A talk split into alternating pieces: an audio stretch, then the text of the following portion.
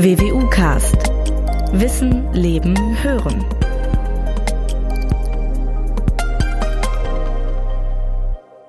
Neben Corona gibt es seit einigen Wochen ein weiteres Thema, das buchstäblich um die Welt geht, beziehungsweise die Welt interessiert. Die Krise um die Ukraine. Russland hat an der Grenze zur Ukraine mehrere Zehntausend Soldaten zusammengezogen. Hinzu kommt schweres und offensichtlich für eine Invasion sehr taugliches Gerät. Steht also ein Krieg unmittelbar bevor. Die Sorgen sind sehr groß. Ich freue mich sehr, dass wir für diese und viele weitere Fragen in diesem Zusammenhang eine ideale Gesprächspartnerin von der WWU haben.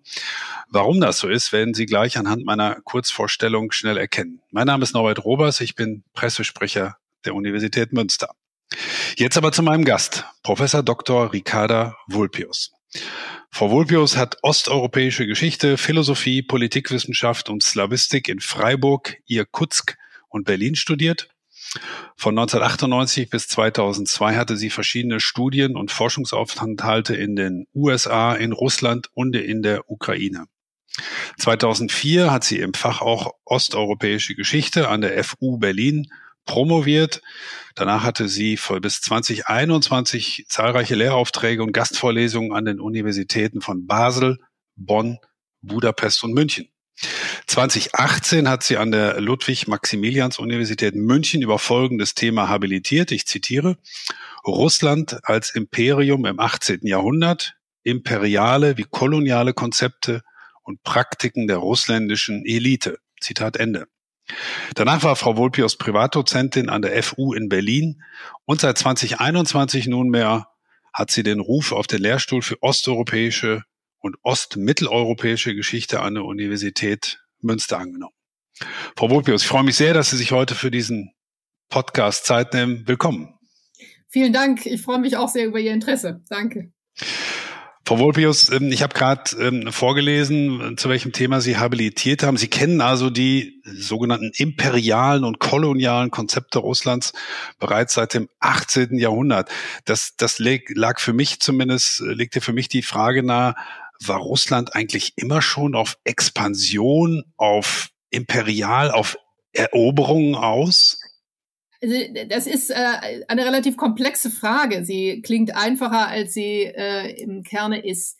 Man muss für die Zeit vor dem 18. Jahrhundert vom Moskauer Reich sprechen. Und das war ein polyethnischer Herrschaftsverband von einer Dynastie zusammengehalten, ähm, die man noch schwerlich als äh, Russland bezeichnen kann, zumindestens für die Zeit, ähm, über die ich jetzt äh, gerade spreche, also noch äh, vor dem 16., 17. Jahrhundert. Dann allmählich kristallisiert sich ein Kern um das Moskauer Großfürstentum heraus, ein äh, russischer Staat ähm, bildet sich, der in der Tat durch die Eroberung der Kanate von Kasan und Astrachan im 16. Jahrhundert zu einem Imperium wird, ohne dass sich dieses imperiale Bewusstsein aber stark herausbildet. Und das macht die Sache so komplex.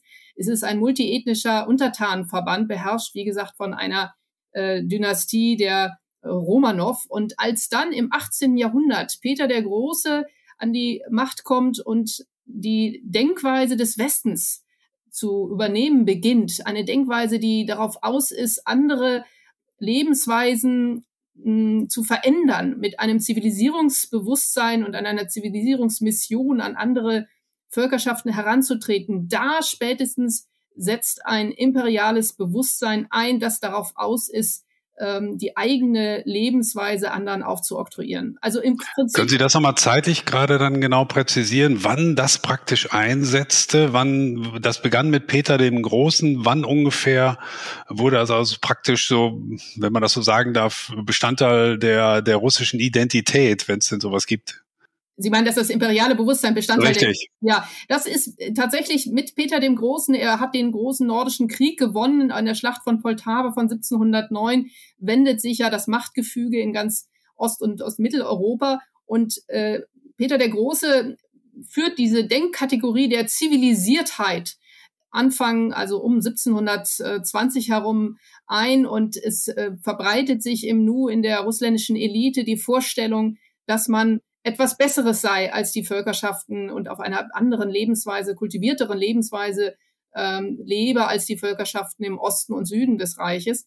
Und dann setzt dieser Gedanke der Russifizierung ein, der natürlich noch nicht mit einem nationalen Denken zu vergleichen ist, sondern es ist äh, Russifizierung wird gleichgesetzt mit Zivilisierung und darunter verstand man vor allen Dingen die Verbreitung der orthodoxen Religion, die Sesshaftigkeit, die Heranführung an den Ackerbau und auch bestimmte Gewohnheiten und Sitten, die hm, mit der Bauweise zu tun hatte, aber auch mit der Bauweise von Häusern oder der Vergabe von russischen Vornamen und ähnlichen Dingen. Äh, mit Peter dem Großen hat es eingesetzt und hat es bis heute praktisch Bestand. Da hat es wahrscheinlich viele Veränderungen gegeben. Sie sagten gerade, mit einer nationalen Identität ging es mit Peter dem Großen noch nicht los.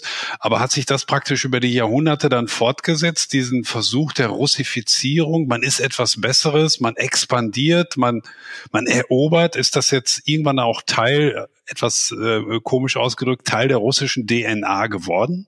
Der Träger einer besonderen Zivilisation zu sein, ist sicherlich seit Peter dem Großen eine äh, in, in die DNA der, der Russen ähm, eingegangen. Nicht anders übrigens als ja in die DNA vieler westeuropäischer Mächte. Da hat sich Russland kein Stück äh, anders verhalten. Im Gegenteil, es hat eher mh, etwas imitiert, was zuvor schon im Westen verbreitet war.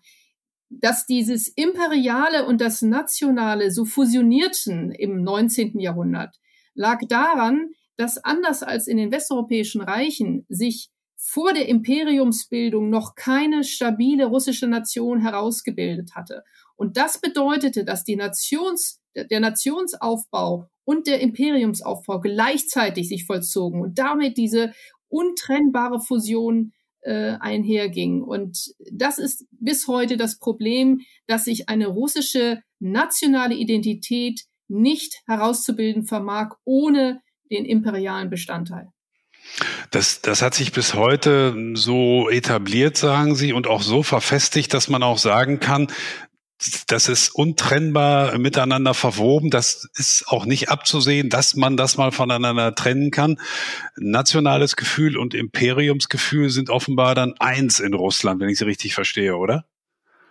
Zumindestens äh, hat sich das äh, über die Zeit und auch über die sowjetische Zeit hinaus erhalten und man müsste sehr aktiv sich mit der eigenen Vergangenheit auseinandersetzen und sehr kritisch äh, sich mit einigen Phasen hm, befassen. Und man müsste sich vor allen Dingen sehr kritisch befassen mit der Vorstellung der sogenannten allrussischen Nation. Das ist nochmal ein, äh, eine Subkategorie des imperialen Denkens. Und das ist die Vorstellung, dass die Belarussen, die Kleinrussen, damals hießen sie Kleinrussen, so wurden sie genannt, noch im Zarenreich, die heutigen Ukrainer, äh, dass die Belarussen, die Kleinrussen und die Großrussen, wie die Russen sich selber bezeichneten, zu einer allrussischen Nation alle zusammengehörten. Eine Vorstellung, die Putin bis heute teilt und die er auch gerade kürzlich erst noch in einer längeren Geschichts, äh, einem Essay zum Besten gebracht hat, den er interessanterweise auch an alle Lehrstühle in Deutschland zur osteuropäischen Geschichte verschickt hat. Geradezu, als ob er sich als Präsident der heutigen russländischen Föderation zum ja, Lehrmeister der Geschichte aufspielen wolle. Wir kommen natürlich gleich noch ausführlich auf speziell das Verhältnis zur Ukraine zu sprechen, aber vielleicht noch mal eine, eine Ebene höher. Ähm, das ist wahrscheinlich einer der Motive, warum es in vielen Nachbarstaaten bedrohlich klingelt, wenn man was von einer allrussischen Nation hört, oder? Das muss doch die Nachbarn von Russland in ständige Alarmbereitschaft versetzen, wenn Putin das bis heute praktisch propagiert. Na, dieses Konzept allrussische Nation bezieht sich nur auf die Belarussen, die Ukrainer und die Russen. Das bezieht sich nicht auf weitere andere Mächte. Und das hat natürlich auch seine historischen Wurzeln. Genau, kommen wir da jetzt äh, gerne mal drauf zu, zu sprechen. Wie ist denn, Sie sind Historikerin, ähm, äh, Frau Volpios, wie ist denn das russisch-ukrainische Verhältnis aus historischer Sicht zu bewerten? Äh, gab es auch viele freundschaftliche Phasen oder war man immer Spinnefeind und die, die Russen haben immer die kleinen Russen, wie sie die Ukrainer dann offenbar nannten, äh, mehr oder weniger auch genauso klein gehalten, wie sie wollten? Wie ist aus historischer Sicht zumindest in ein paar groben Linien dieses Verhältnis zu bewerten? Ist ein sehr komplexes Verhältnis. Zunächst zum Begriff der Kleinrussen. Das war gar nicht pejorativ ursprünglich gemeint. Das ist eine Bezeichnung, die äh, damals vom ökumenischen Patriarchen aus Konstantinopel geschaffen wurde und bezog sich darauf, dass die Kleinrussen eine, in einer kleineren Entfernung aus Konstantinopler Sicht äh, lagen gegenüber den Großrussen, die in einer größeren Entfernung von Konstantinopel weglagen. Und dieser zunächst mal neutrale Begriff hat sich dann aber negativ aufgeladen Ende des 19. Jahrhunderts im Zuge der Nationalisierung von beiden Seiten und wurde dann auch von denjenigen, die ukrainische nationale Bestrebung hatten, als negatives, als negativer Stempel empfunden und ähm, dann abgelehnt zugunsten des Begriffes der Ukrainer.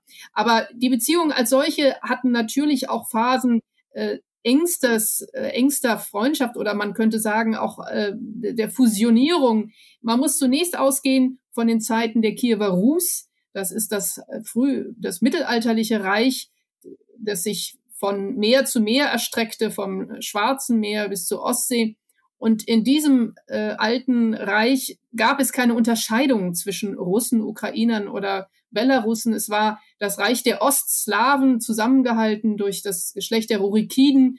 Und äh, innerhalb dieser Phase, wo auch die sogenannte Taufe der Rus stattfand, also wo der Fürst Wladimir oder Volodymyr, je nachdem mit welcher ähm, mit welchem ethnischen Akzent man hier diesen Namen aussprechen möchte, äh, die das Christentum, das orthodoxe Christentum annahm, in dieser Phase also gab es überhaupt keine Unterscheidung und das wird deshalb als die Wiege des, der ostslawischen Kultur bezeichnet.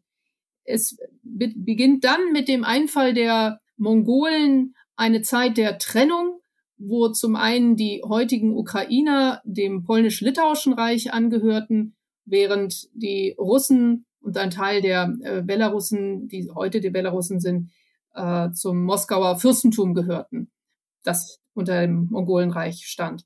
Und äh, diese Trennung wurde dann das erste Mal, äh, zumindest teilweise, aufgehoben in dem Beitritt des sogenannten Hetmanats im 17. Jahrhundert zum Zarenreich. Und das ist ein ganz, ganz wichtiger Wendepunkt. 1654 wurde in dem Abkommen von Perejaslav vereinbart, dass die Kosaken des Hetmanats unter ihrem Anführer Chmelnytsky äh, diesem äh, Moskauer, in die Untertanenschaft des Moskauer Zaren beitritt.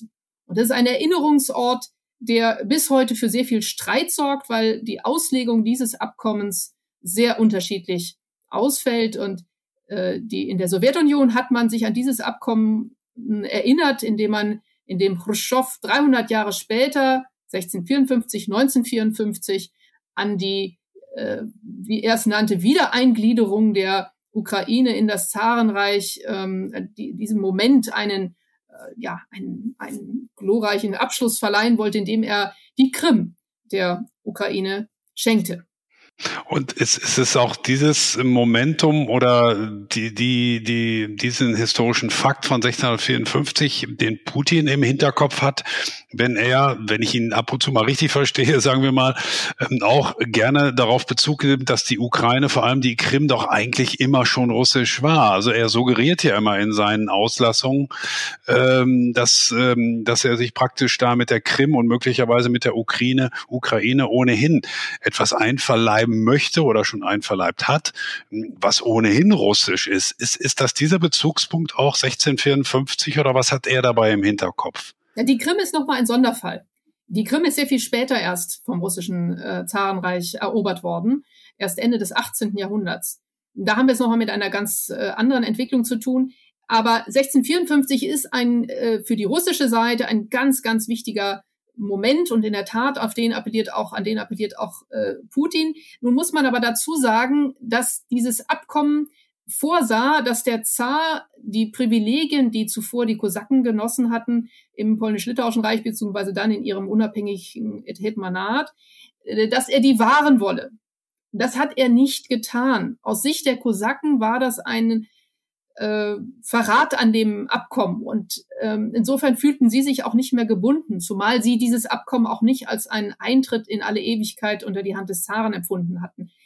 Und hier setzen die Streitigkeiten an, auf die ich vorhin schon verwies. Insofern, es ist der Startpunkt aus russischer Sicht, der die beiden Seiten vereinigte. Es kommt dann aber zu dem sogenannten Verrat Mazeppas, Anfang des 18. Jahrhunderts, wo dann in diesem großen nordischen Krieg, den Peter führte, Mazeppa von den Russen abfiel und zu den Schweden überlief. Und das hat anschließend zu einem äh, großen Zerwürfnis geführt. Peter hat die, das Kosakenhitmanat zerstören lassen und hat fortan äh, Mazeppa gebrandmarkt. Und bis heute gibt es diesen Ruf, die Mazepinze, also die Verräter. Und das sind jene Ukrainer, die sich gen Westen wenden, anstatt an russischer Seite zu bleiben. Mhm. Sie haben schon gesagt, dass die Krim vielleicht noch ein Spezialfall ist, ähm, Frau Vulpius, dass sie später erst tatsächlich zu Russland dazu kam. Nun wissen wir ja, dass es dort schon seit 2014 Kämpfe gibt, dass äh, Putin die Krim mehr oder weniger annektiert hat und der Rest der Welt schaut zu und weiß auch nicht so richtig, wie man damit umgehen soll. Man will es völkerrechtlich nicht akzeptieren, kann es nicht akzeptieren. Auf der anderen Seite hat äh, Putin dort ähm, Fakten geschaffen. Das scheint aber heutzutage so, so keinen mehr so richtig zu interessieren, oder? Wie, wie beurteilen Sie das Verhältnis Russlands speziell zu Krim? Das ist ein ganz, ganz besonderes Verhältnis. Man kann von der, aus russischer Sicht von der Perle des Imperiums sprechen. So ist auch ein Buchtitel von äh, der namhaften Historikerin Kerstin Jobst. Ähm, die Krim ist ein besonderer Erinnerungsort aus russischer Sicht und das aus mehreren Gründen. Zum einen mit der Eroberung des Krim-Kanats, auf dem ja die Krim-Tataren, also eine Abkömmlinge der damaligen äh, Tatarenhorde, mongolen-tatarischen Horde, ähm, mit dieser Eroberung sah sich Russland das erste Mal an der Südflanke gesichert. Von dort waren immer die Einfälle gekommen. Es waren auch viele Russen als äh, Gefangene anschließend auf dem Sklavenmarkt ähm, der Krim verkauft worden. Also diese Sicherung war schon mal ein ganz wichtiger ähm, Etappensieg. Und der, es gibt aber weitere Momente, die, die diesen Erinnerungsort Krim für die Russen so heilig machen. Das eine ist die Erinnerung an die Taufe, die angeblich in Chersonis, also auf der Krim, stattgefunden haben soll. Das ist immer nicht, bis heute nicht hundertprozentig belegt. Aber zumindestens ist dieser Mythos da.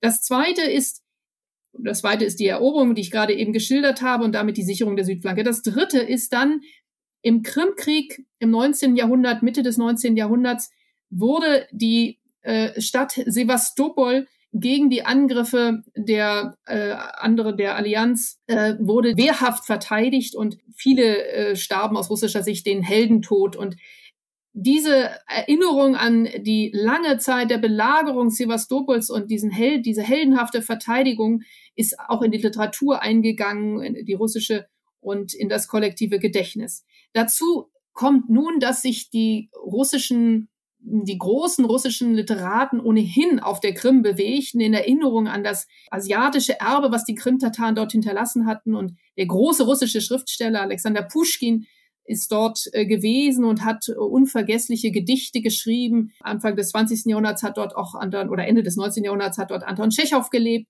Also er ist auch ein Ort, der mit den russischen Literaten verbunden ist. Und nun kommt das 20. Jahrhundert mit der äh, deutschen Eroberung der Krim und der äh, damit verbundenen langen Belagerung von erneut Sevastopol.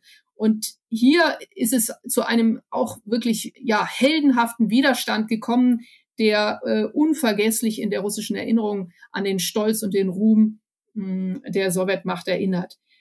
Und all diese Momente zusammengenommen machen die Krim zu einem außergewöhnlichen Erinnerungsort, den es aus russischer Sicht nicht zu verlieren gibt. Und da man das Geschenk, was damals Khrushchev an die Ukraine machte, 1954, für äh, unsinnig äh, hielt und für eigentlich äh, auch nicht damals wirklich von einer wichtigen Intention getragen. Man muss sich vorstellen, es war ja ein einziger Staat, so dass man davon ausging, das macht eigentlich gar nicht viel aus, ob es nun der sowjetischen Ukraine oder ähm, Sowjetrussland gehörte.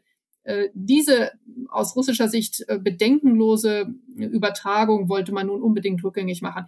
Wenn Sie jetzt davon sprechen, dass das heute keinen mehr groß juckt, das kann man natürlich in keiner Weise sagen, weder für die Ukraine äh, noch für diejenigen, die sich, die von dort geflohen sind, die Krim-Tataren. Viele von ihnen leben inzwischen nicht mehr auf der Krim oder aber für Osteuropa-Historiker und Insofern und auch nicht für die internationale Gemeinschaft, die ja weiterhin keinerlei Produkte anerkennt, die auf der Krim produziert wurden und im Ausland verkauft werden sollen.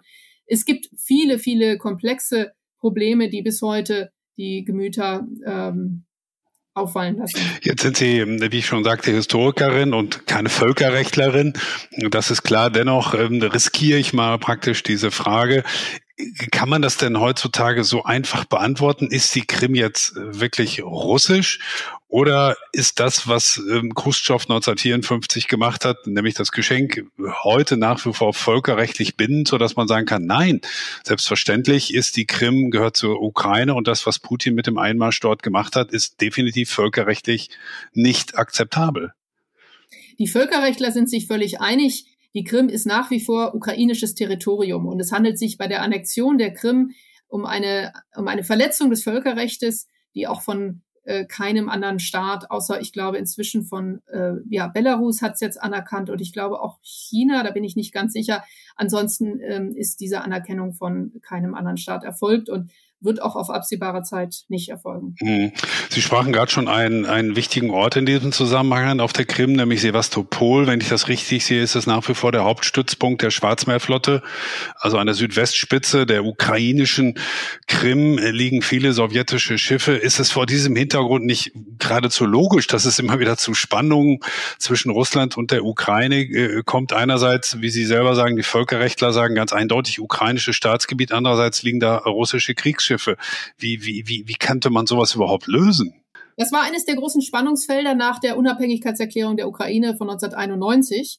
Aber man hat dort einen Modus vivendi gefunden gehabt. Man hat, man hat einen Freundschaftsvertrag geschlossen 1997, auf dessen Grundlage man für zehn Jahre ähm, dieses Gebiet an die Russen, also die Ukrainer dieses Gebiet den Russen verpachtet haben, den Hafen. Und diese, Nur den Hafen. Den Hafen. Richtig? Okay. Richtig? Äh, und äh, anschließend, also die, also die Flottenbasis, sagen wir mal, das sind Teile der Stadt, die dann damit mit dem Hafen unmittelbar verbunden waren. Und als dieser Vertrag auslief, hat man ihn 2008 um weitere zehn Jahre verlängert. Be bekanntermaßen mit der Annexion der Krim konnte natürlich keine Rede mehr davon sein, dass dieser Vertrag weitergeführt äh, werden konnte und Russland hat ihn dann im März auch offiziell aufgekündigt im März 2014. Also das war nicht vorprogrammiert, sondern das hing wirklich ab von den Akteuren, die jetzt in Person von Putin vom Präsidenten Putin diesem Vertrag ein Ende bereiten wollten und auch die gegenseitige territoriale Unverletzbarkeit ähm, des anderen nicht mehr weiter zu achten gedachte.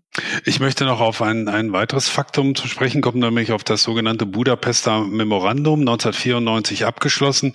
In dem hat sich ja Russland ähm, ähm, dazu verpflichtet, die territoriale Integrität von Kasachstan, Belarus und auch der Ukraine zu achten.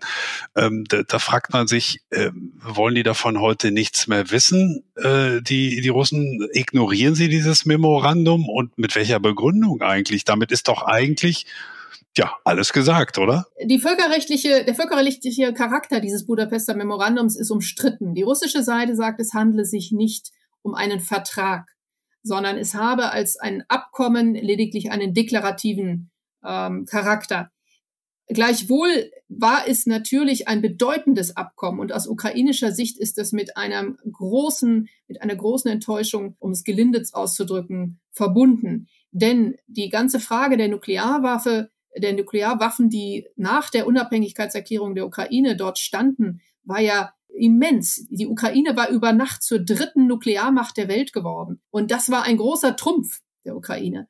Und es war das Drängen der großen Mächte, unter anderem auch der Amerikaner und der Briten, die sagten, äh, wir müssen diese Nuklearmacht ähm, entwaffnen, denn wir dürfen nicht auf zu vielen Ländern verteilt äh, dieses bedrohliche Arsenal lagern. Und die Ukraine hat sich unter Druck setzen lassen, weil sie wusste, wenn wir dafür die Unverletzbarkeit unserer Grenzen garantiert bekommen und das auch noch durch die Garantie der Westmächte, dann äh, machen wir hier einen richtigen Schritt, vollziehen wir einen richtigen Schritt und haben dem zugestimmt, dass ihre Nuklearmacht, ähm, dass ihre Nuklearwaffen alle abgezogen werden und in, zurück zur russischen, russischen Föderation kommen.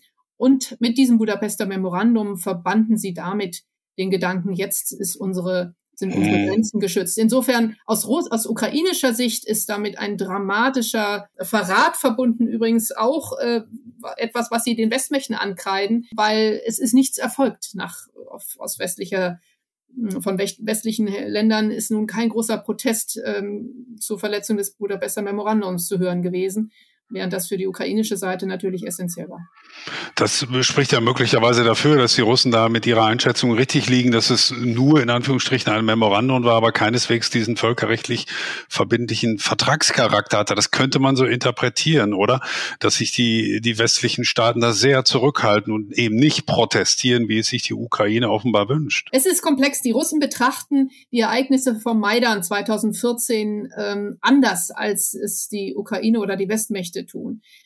Für die äh, Russen handelt es sich ja hier um ein Geschehen, was, wo Recht verletzt wurde. Hm, sie sehen es als ein Putsch an und sie begründen auch unter anderem die Annexion der Krim mit dem Gedanken, die eigene Bevölkerung, die vermeintlich eigene Bevölkerung schützen zu müssen vor einer, äh, ich sag's mal drastisch, äh, faschistischen Junta.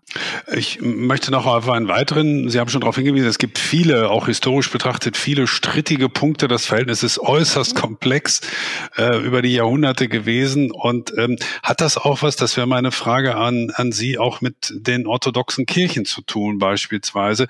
Ist nicht auch das Verhältnis zu den Kirchen ein praktisch ein Dauerspannungsfeld. Es gibt, wenn ich das richtig gesehen habe, in der Ukraine drei orthodoxe Kirchen. Eine davon untersteht dem Moskauer Patri Patriarchen.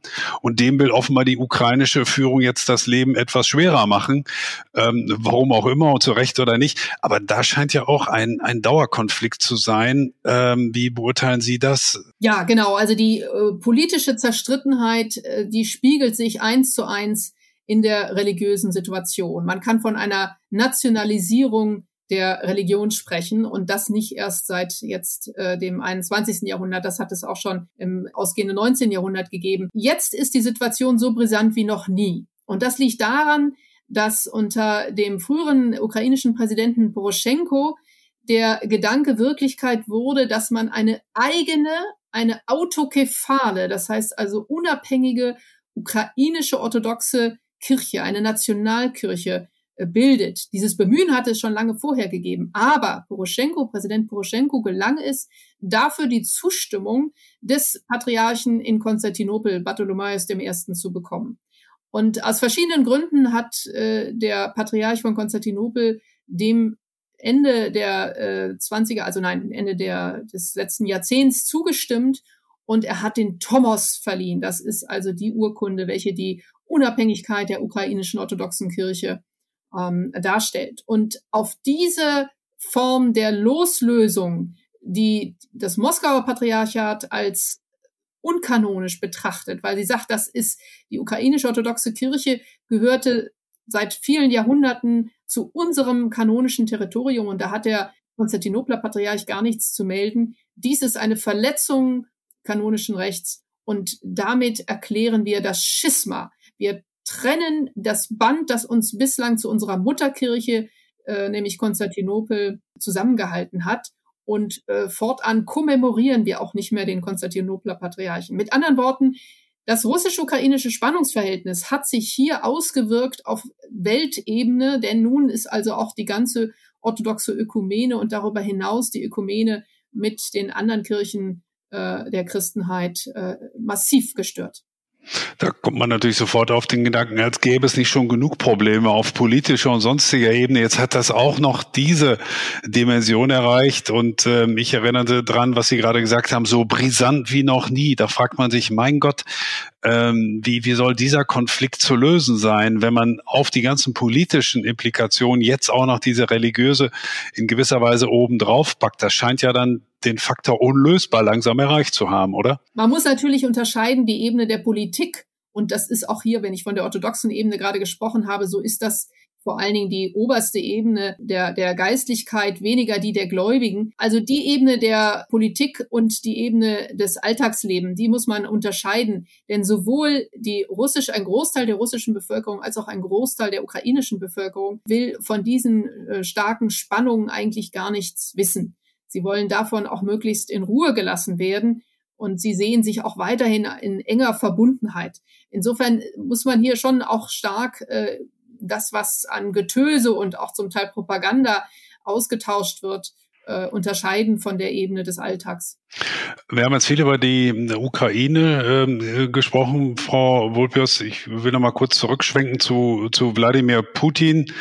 Ähm, und man fragt sich ja, was, was treibt diesen Mann an? Wir können alle nur vor den Kopf schauen. Wir wissen nicht wirklich, was ihn antreibt oder welche langfristigen Ideen er möglicherweise hat. Einige sagen, eigentlich will er nur in Anführungsstrichen dieses russische Bedürfnis wieder als Großmacht betrachtet zu werden, befriedigen. Das ist mit dem Ende der Sowjetunion eben dramatisch zerstört worden. Alle gucken heute in die USA und nach China vor allem. Das sind die beiden wirklichen großen Player auf der Weltbühne und Putin befriedigt dieses Bedürfnis der Russen. Wir gehören auch dazu. Wir sind einer dieser drei großen Weltmächte. Halten Sie das für ein nachvollziehbares Motiv? Ja, aus russischer Sicht ist das sehr nachvollziehbar. Man sollte sich vielleicht vergegenwärtigen, was das Denkmuster ist, was bei Putin vorherrscht. Putin möchte zurück von Helsinki nach Jalta oder man könnte sagen von Helsinki und Paris nach Jalta. Diese beiden Orte oder drei Orte stehen jeweils für ein weltpolitisches Denken, das konträrer nicht sein könnte. Jalta, das war die Konferenz, auf der man sich gegen Ende des Zweiten Weltkrieges getroffen hatte, um die ähm, westeuropäischen und osteuropäischen ähm, Mächte in eine in Einflusszonen zu unterteilen. Deutschland wurde aufgeteilt, Osteuropa wurde aufgeteilt und der eine Teil äh, wurde der sowjetischen Einflusssphäre zugesprochen. Man dachte also in Großmächt, Großmachtkategorien und ähm, es ging nicht darum, einzelne Staaten zu Gehör zu bitten oder ihnen, ihnen Gehör zu schenken. Ganz anders dann die Schlussakte von Helsinki von 1975, auf der man sich darauf einigte, die territoriale Unverletzbarkeit der Grenzen und auch die Nichteinmischung in die entsprechenden, in die inneren Angelegenheiten der Staaten, äh, die, dies zu garantieren. Und es wurde bestätigt in der Konferenz äh, von Paris, in dem Abschlussdokument 1990 und wurde noch ausgeweitet auf die äh, demokratischen Strukturen, äh, die man achten wolle in den in diesen Staaten, die beteiligt waren. Und das sind die beiden einander konträr gegenüberstehende Weltauffassungen. Und Putin möchte zurück zu dem Denken in Einflusssphären, das zu Jalta äh, zu Zeiten von der Jalta-Konferenz geherrscht hatte. Also er will gerade äh, auf Augenhöhe wahrgenommen werden. Er möchte auf Augenhöhe sprechen. Das, was er jetzt gerade als großen Erfolg verbuchen kann, nämlich dass äh, Präsident Biden sich mit ihm in Genf trifft, um mh, mm, aus seiner Auffassung, also aus Putins Sicht, über äh, die äh, entsprechenden Einflusszonen mh, mm, ein Einvernehmen zu finden. Wie verhält es sich mit äh, den Staaten, Anrainerstaaten Russlands? Dürfen sie zur NATO oder nicht? So möchte Russland weiterhin ähm, über die Geschehnisse in seiner unmittelbaren Umgebung sprechen. Nicht hingegen, wie es die westliche Perspektive ist, jedes einzelne Land, äh, jedem einzelnen Land das Recht zusprechen, selbst über seine Zukunft entscheiden zu können. Wenn Sie von er sprechen, meinen Sie selbstverständlich Herrn äh, Putin, das ist klar. Aber glauben Sie auch, dass Putin damit einen, für einen Großteil der russischen Bevölkerung spricht? Also nimmt er praktisch deren Wunsch auf, äh, wieder in diesen Großmanns- äh, und, und imperialen Strukturen zu denken? Oder ist das rein Putin und vielleicht die Nomenklatur, die in Moskau das Sagen hat? Ich glaube, dass es einen Großteil der Bevölkerung gibt, die das Sicherheitsbedürfnis teilt. Allerdings darf man auch nicht vergessen, dass seit vielen, vielen Jahren inzwischen eine äh, russische Propagandamaschine über das, vor allen Dingen das Staatsfernsehen, aber auch über andere Medien die Bevölkerung beeinflusst. Und zwar in der Wahrnehmung von Bedrohungen. Und äh, es sind auch paar Dinge geschehen, äh, die große Ängste ausgelöst haben in der russischen Bevölkerung. Das fing an äh, mit der mit dem Eingreifen äh, von NATO-Mächten in das Geschehen im Kosovo.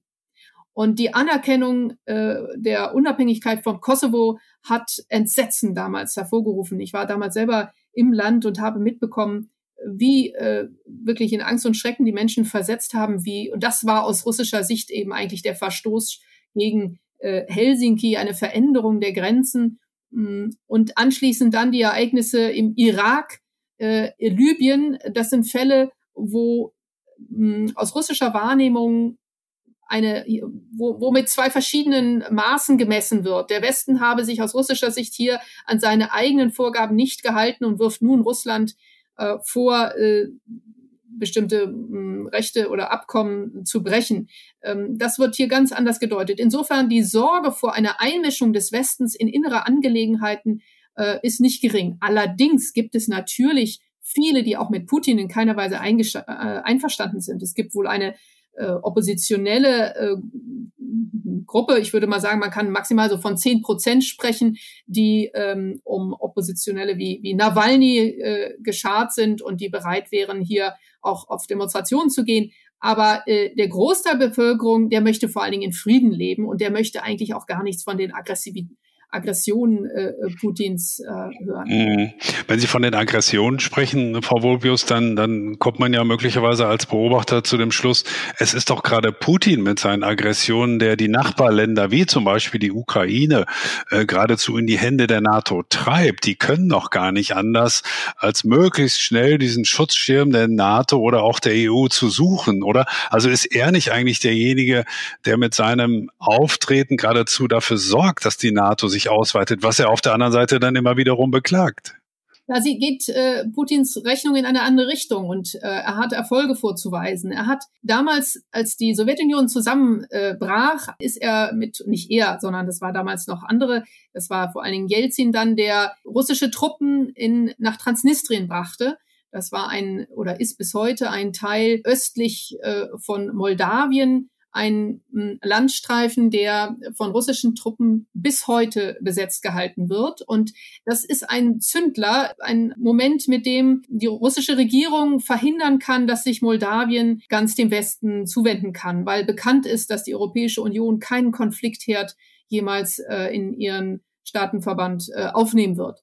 Ähnliches ist dann erfolgt 2008 in Georgien. Georgien strebte gen Westen. Georgien wollte von der NATO aufgenommen werden, am liebsten auch noch von der EU. Durch den Konflikt mit Südossetien und Abchasien, wo bis heute russische Truppen stehen, wird Georgien faktisch daran gehindert und es wird auch wohl in absehbarer Zeit nicht zu einer Aufnahme in die NATO kommen. Und nun stehen russische Truppen im Donbass in der Ukraine und damit erneut hat äh, die russische Seite die Möglichkeit, einen Annäherungsprozess zu verhindern. Denn auch hier, die NATO und die EU werden auf absehbare Zeit keine Ukrainer bei sich aufnehmen wollen, wo russische Truppen auf dem Territorium stehen. Das klingt ja relativ simpel. Nach äh, Putins Strategie klingt das so danach, okay, wenn die sich möglicherweise dem Westen, der NATO und der EU zuwenden, ich zettel da einen kleinen bis mittelgroßen Konflikt an, schicke ein paar Truppen hin und damit ist es praktisch ausgeschlossen, dass man NATO oder EU-Mitglied wird. So in etwa muss man sich das vorstellen? Das ist äh, das Kalkül, was Putin bislang jedenfalls an den Tag gelegt hat.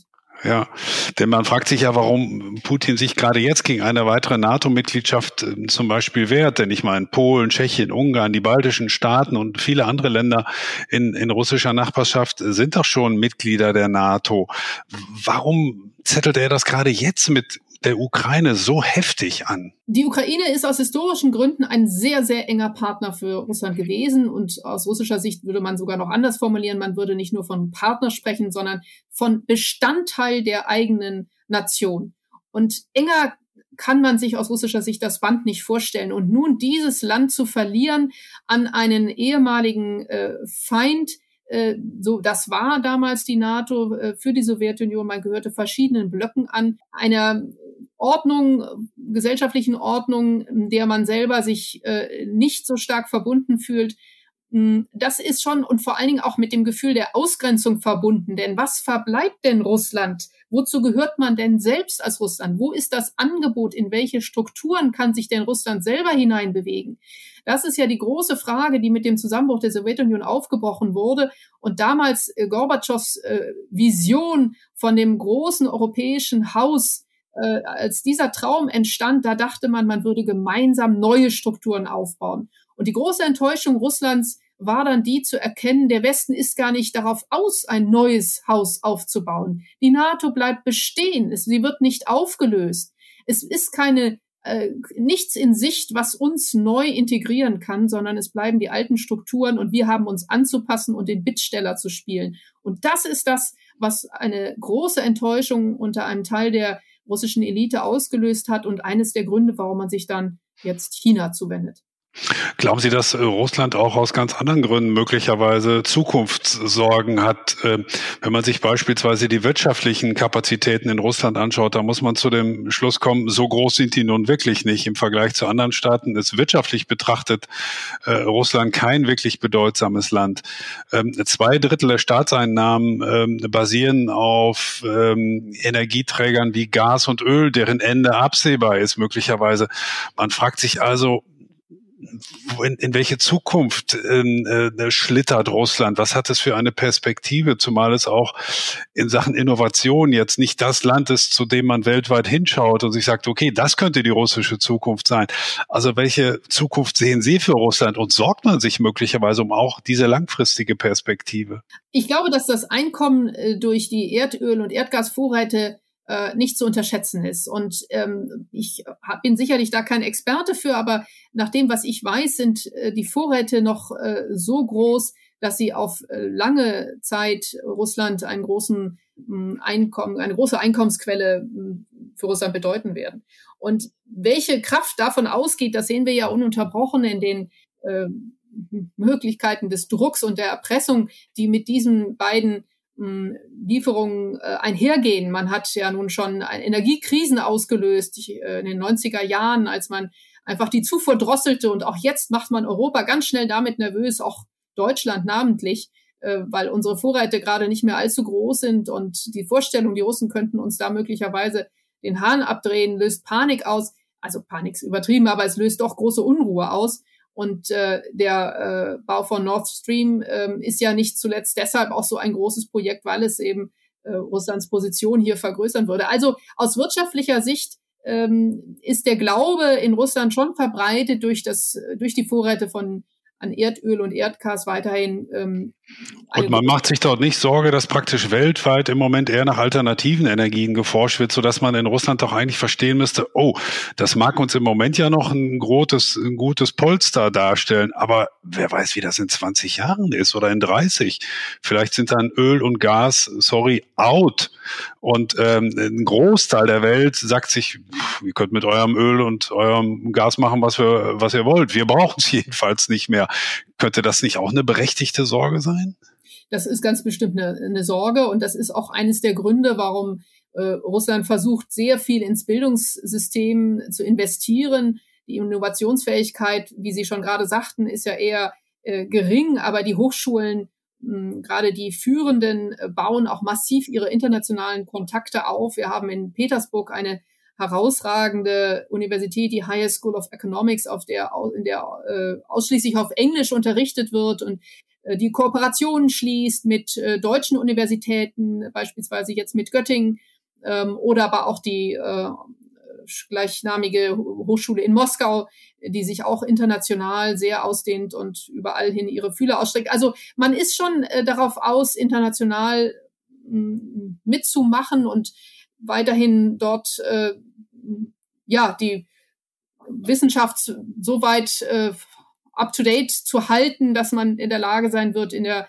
Innovation stärker Schritt äh, zu halten. Aber hier sind ganz klar Versäumnisse in der Vergangenheit, äh, die auch gar nicht mehr so schnell aufgeholt werden können. Insofern, ich teile Ihre äh, Frage auch äh, und ich weiß auch nicht genau, wo Putin auf Dauer Russland, äh, Russlands Fortschritt dann erkennen. Ja, auch, auch wir beide können ihm nur vor den Kopf schauen und müssen glauben, was er abends im, im Fernsehen äh, von sich gibt. Sie haben zwischendurch mal einen Begriff äh, verwendet, Frau Volpius, äh, Sicherheitsgarantien. Äh, das ist ja etwas, was Putin auch immer wieder in seinen Einlassungen äh, propagiert. Er wolle Sicherheitsgarantien für Russland haben und so weiter.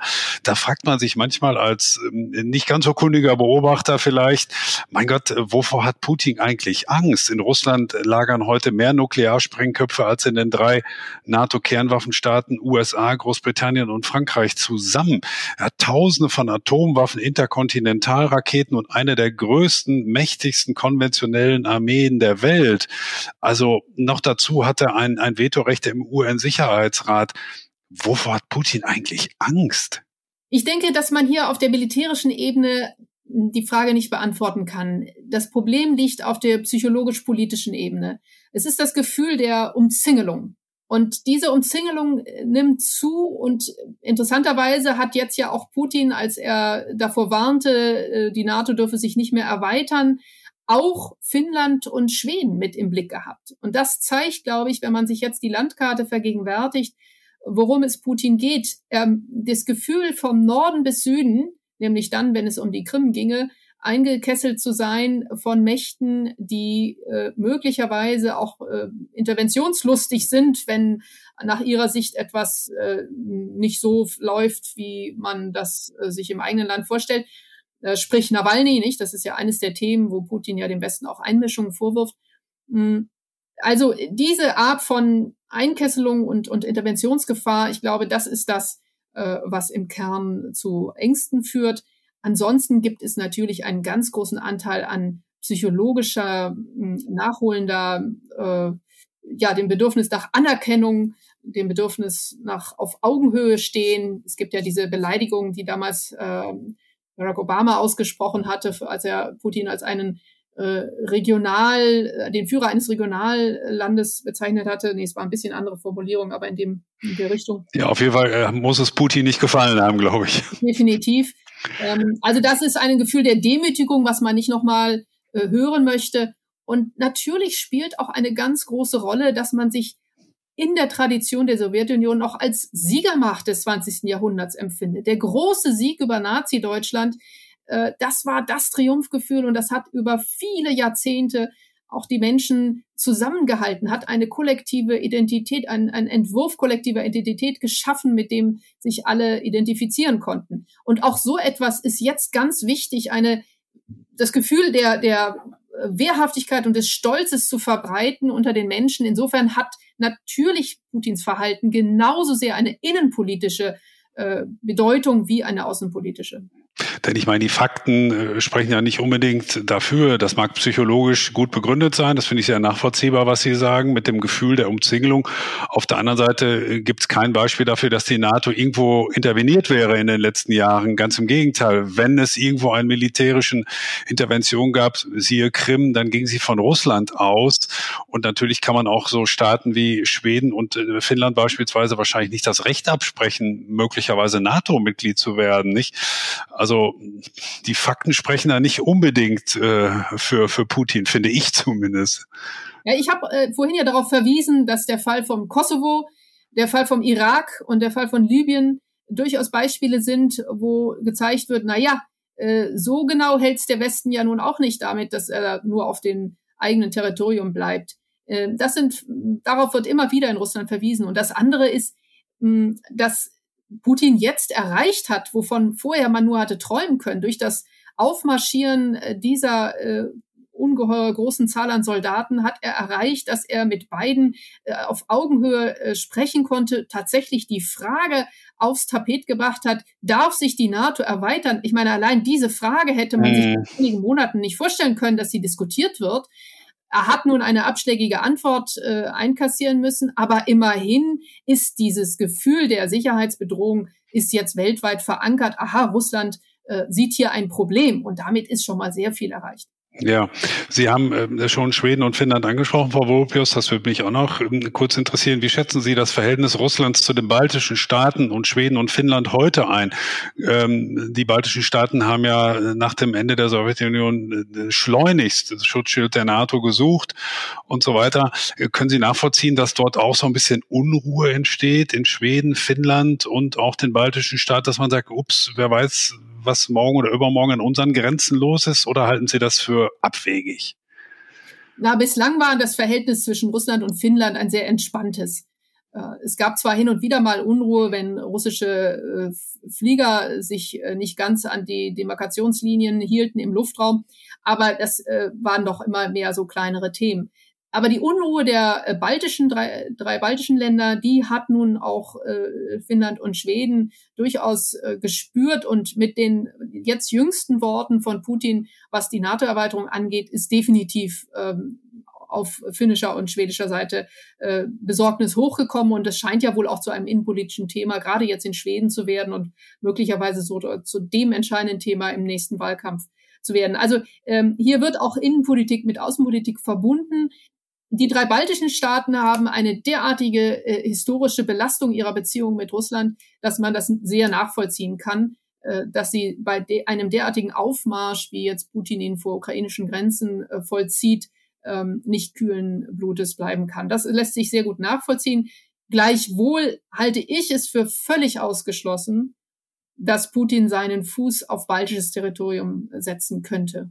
Denn seitdem diese drei Länder der NATO angehören ähm, und nicht nur seitdem ist äh, die Möglichkeit einer kriegerischen Auseinandersetzung wirklich ähm, bei Null angekommen. Ich sage deshalb äh, nicht nur seitdem, nicht erst seitdem, weil aus russischer Sicht die drei baltischen Staaten schon immer als ein sehr fremder Kulturraum wahrgenommen wurde.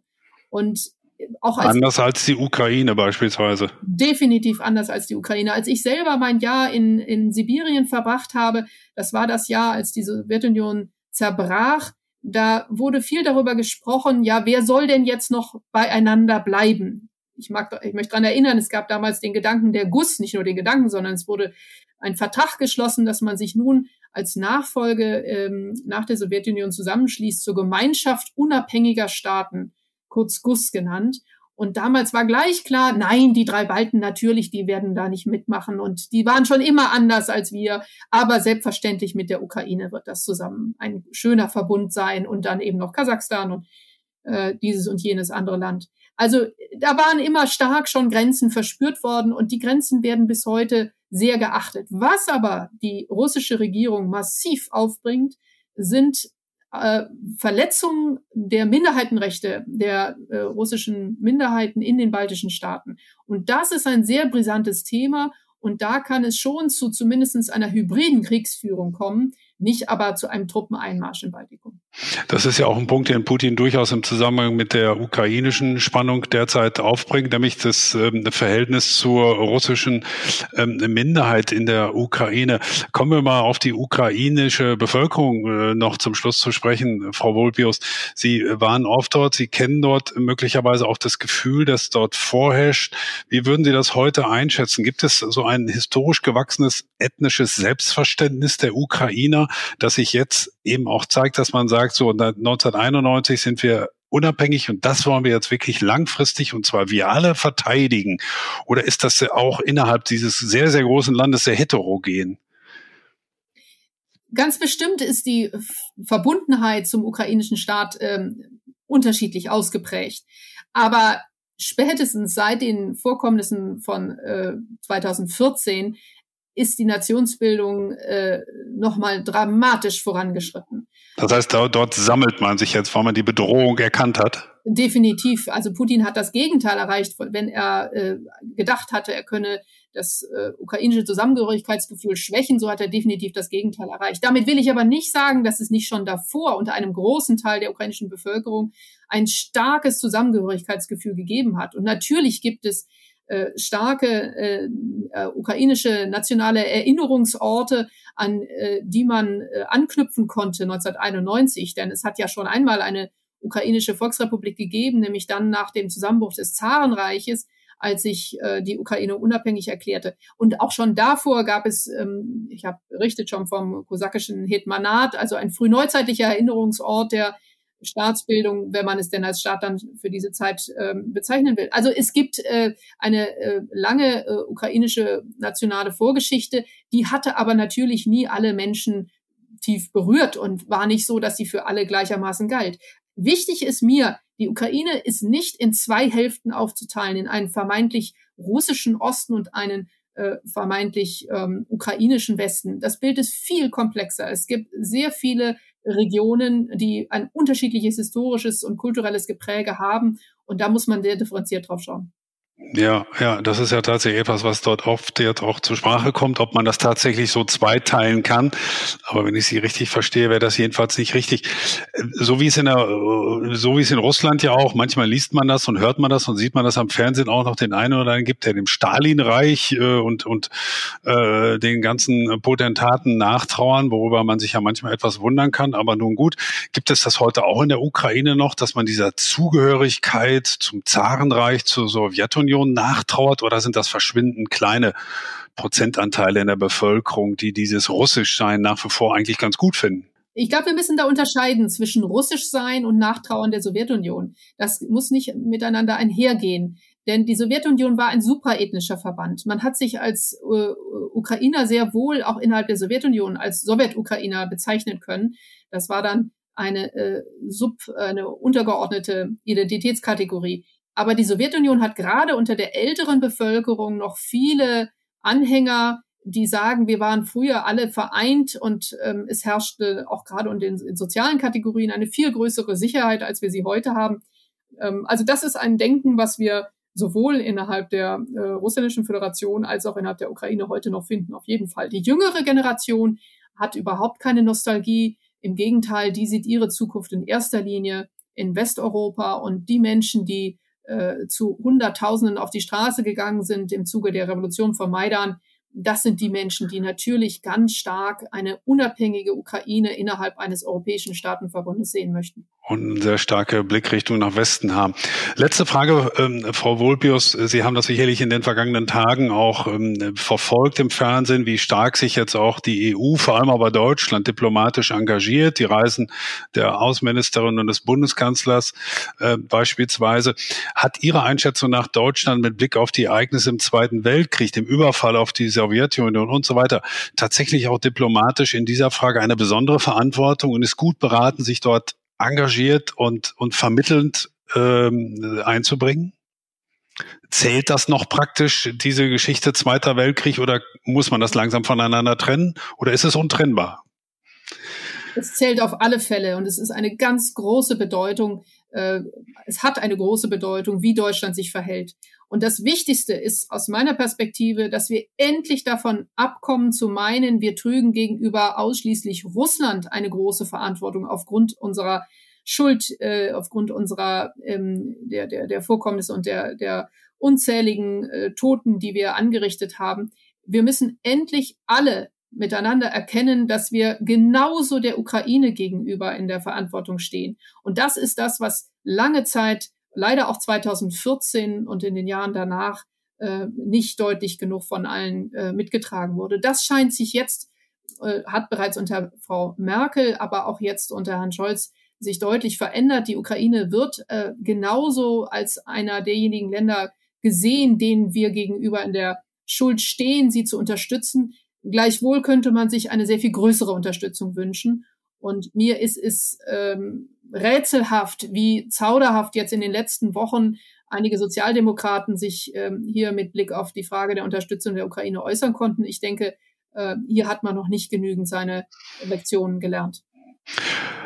Frau Volpius, das war ein äußerst interessanter und äh, spannungsreicher, wenn ich das so sagen darf, Gang durch die Geschichte, äh, die, wenn ich mich richtig erinnere, mit Peter dem Großen angefangen hat, dass man die Russifizierung, die sie uns beigebracht haben oder uns ein bisschen da mitgenommen haben, gleichzeitig aber auch, wo dieses nationale und dieses Imperiumsgehabe möglicherweise zusammengetroffen ist und wie sich das bis heute auswirkt, nämlich dass man nach wie vor glaubt und davon überzeugt ist, viele zumindest Russland, dass die Ukraine ein Bestandteil regelrecht der russischen Nation ist. Und das Ganze hat mittlerweile auch dramatische Auswirkungen, wie Sie uns geschildert haben, auf die sogenannte Nationalisierung der Region.